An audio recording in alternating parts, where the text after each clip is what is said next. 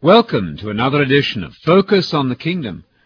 I'm Anthony Buzzard, inviting you again to search the Scriptures with us as we continue to investigate Jesus and Paul's favorite topic, the gospel about the kingdom of God. We were talking in our last program about the need to understand Jesus in his own Jewish context. Now, this might seem strange to some. Some have even thought that the teachings of Jesus are quite unimportant to a Christian they think that all that counts is that we believe that Jesus died and rose from the dead. In other words, they believe that what really matters is that we understand what happened to Jesus. They think that's the only really vital issue in salvation. What happened to Jesus, namely his death and resurrection, is indeed the heart and center of what they think really counts, and what Jesus did and said and taught before his death seems to play almost no role in their thinking. Nothing, my friends, could be further from the truth that Jesus' teachings are unimportant. It's a major mistake, and a very misleading one, to suppose that what Jesus taught in his three and a half year ministry is of minor importance to us as Christians in terms of salvation. I've even heard it said recently that Jesus came to do three days' work, to die and to be buried and rise again. Now, that's a considerable misunderstanding of the Bible. Jesus said no such thing, nor did any Bible writer. In fact, Jesus said something quite different. He said that he came to proclaim the gospel. You'll read that in a verse which I hope you'll keep in mind and teach to your children. Luke 4, verse 43, contains one of the most illuminating things Jesus ever said. He said, The purpose for which God commissioned me was to preach the gospel, the gospel about the kingdom of God. Luke 4, verse 43. You see, Jesus was very concerned with God's plan and purpose for the world, summed up in the well-known phrase, the kingdom of God. Jesus did not, at first, call attention to himself. Rather, he directed attention to God's affairs. This is a most important point. He spoke of the kingdom of God, and later on, of his own role in that kingdom. Do you remember how at the age of twelve the young Jesus was temporarily lost when his parents returned from celebrating the festival of the Passover in Jerusalem? They were looking for Jesus in the caravan of family and friends as they were returning home to Galilee. When they found the twelve-year-old Jesus and asked him why he had failed to be with them as they returned home, he said this, I must be about my Father's business. I must be paying attention to my Father's agenda. What a fine example for all of us it was to God's program that Jesus had dedicated himself, even at the tender age of 12 years old. Now, he certainly knew that his ministry would end in death, but there was much more to be done before that. Do you realize that Jesus was a teacher, a rabbi, and that he commended his followers for calling him teacher and Lord? John 13, verse 13. We often hear preachers say that we are to accept Jesus as Lord, but when did you last hear someone say that they also want to accept Jesus as their teacher? Well, Jesus said it right there. He said, You do well to call me teacher and Lord. John 13, verse 13. One of the most misleading ideas which seems to have crept in among some Christians is that the teachings of Jesus are of minimal importance for our salvation. And by salvation I mean, of course, our ultimate rescue from death, which will happen finally when Jesus comes back. Now, Jesus contradicts that idea flat, the idea that his teachings are really unimportant compared with his death for our sins. Treat yourself sometime to a reading of the whole Gospel of John at one sitting. And have this question in mind. How important are the words and word and teachings of Jesus according to John's Gospel? You will find that Jesus makes our whole success as Christians depend on our understanding of and our obedience to the teaching of the historical Messiah. Those teachings were absolutely not just given to some Jews in the first century, they were meant for all of us throughout the age until Christ returns. You don't need a detailed theological training to grasp this elementary fact. Jesus, you'll remember, gave his marching orders to the church in his famous Great Commission at the end of Matthew 28. There he ordered the apostles to take to the whole wide world, to all the nations, Jews and Gentiles alike, the very same teachings that he, Jesus, had taught the apostles. Everything he'd taught. They were to be baptizing people after proclaiming to them the very same gospel of the kingdom by which Jesus had actually attracted the apostles to himself in the first place. So Jesus' own circle of friends, his chosen and trained disciples and apostles, were trained precisely on the basis of the gospel about the kingdom. To say that there's very little reference to the teachings of Jesus in the rest of the New Testament can be most misleading.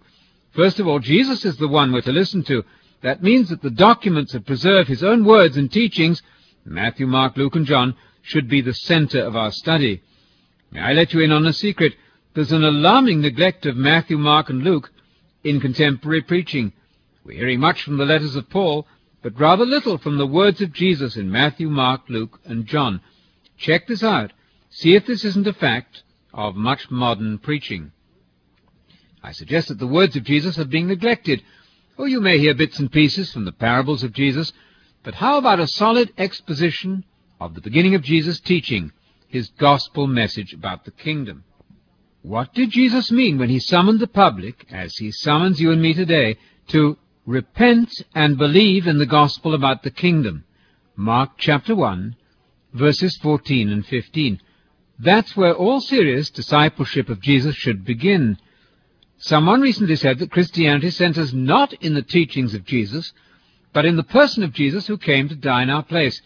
Is that really true? Or is it a subtle way of diverting you away from the words and gospel message of Jesus himself? Did Jesus really come only to die, to be buried, and rise again? Is it true that half of the gospel is the death of Jesus, and the other half is his resurrection? If that sounds like an appealing idea, we invite you to check it out against the standard of the Bible. Remember that the good Bereans in Acts 17 verse 11 verified everything carefully in their Bibles by studying the Scriptures on a daily basis. We should all follow that fine example. We owe it to ourselves and to our families to test different ideas and hold on to the true ones and reject the others. So, what about this idea that only the death and resurrection of Jesus really count? and that his teachings really don't matter so much for us. Consider what Paul said in 1 Timothy 6, verse 3.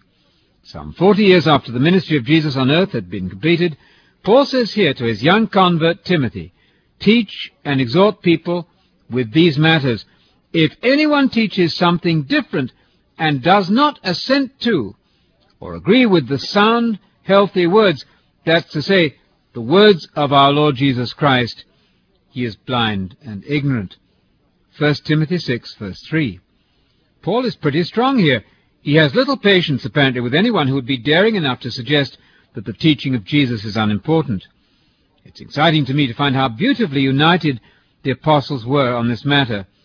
John the Apostle, the great exponent of love, was exceedingly intolerant of any teacher of religion who did not promote, in first place, the teachings of the Christ, Jesus. Look in 2 John, the second epistle of John, towards the end of the New Testament, and verse 7. He warned that many deceivers had gone out preaching. Those were people who were unwilling to acknowledge the human Jesus, he said. Jesus come in the flesh, as some of our versions render it rather vaguely. That means the human historical Jesus, that's to say, Jesus as he came as a historical figure in Palestine. Then John said this, Anyone who goes ahead and does not remain in the teachings of the Messiah does not have a relationship with God. That is, cannot claim really to be a genuine exponent of the faith. Anyone who goes ahead. It sounds like progress. No doubt the idea was offered under the umbrella of the idea of progress, exciting progress. But it was going beyond the teachings of Jesus, and John warned us against that tendency. Did you notice that the criterion of genuineness here was precisely whether someone brings the teachings of the Messiah or the Christ? Now, that's a good simple idea to get hold of. We're to measure what we hear by whether it's in line with the teachings of the Messiah. 2 John verses 7 to 9. And to find those teachings of the Messiah, we naturally should be giving ourselves wholeheartedly to the study of Matthew, Mark, Luke, and John. There we have a concentrated exposure to the teachings of the Messiah, which John said was so vitally important. You'll find in John's Gospel that he often reports Jesus as saying exactly the same thing. How about that wonderful saying of Jesus about the blessings of those who have absorbed the teachings of Jesus? You are clean, Jesus said, through the message I spoke to you. John 15 verse 3. And that, of course, was the message of the historical Jesus as we find it described in Matthew, Mark, and Luke. It was the message about the gospel of the kingdom and everything that that implies. And in verse 7 of John 15, Jesus said these remarkable words, If you remain in my teachings, and my teachings remain in you, you will ask what you will, and it will be done for you. Now, some people wonder why God doesn't answer their prayers very often. Here's a possible solution that I recommend. We have not perhaps remained in the teachings of Jesus, and that's the reason we're not having our prayers answered as we should. Perhaps we've been led to believe that the teachings of Jesus really don't matter, as long as we just believe that Jesus died for our sins and rose again. But you see, that's only part of the Christian faith, belief in the death and resurrection of Jesus. The foundation of our faith must be the words, gospel, and teachings of Jesus. That's what Paul also said in that verse we've just been looking at in 1 Timothy 6 and verse 3. Sound words of the faith, the holy teachings, are precisely those teachings that come from Jesus directly. In 2 John verse 9, we find that those who are going beyond, in the name of progress, that are going beyond the teachings of Jesus, are the deceivers against whom he was warning. We started by pointing out that Jesus must be understood in his own Jewish context. We've been talking about the teachings of Jesus, viewing him, if you like, as a rabbi.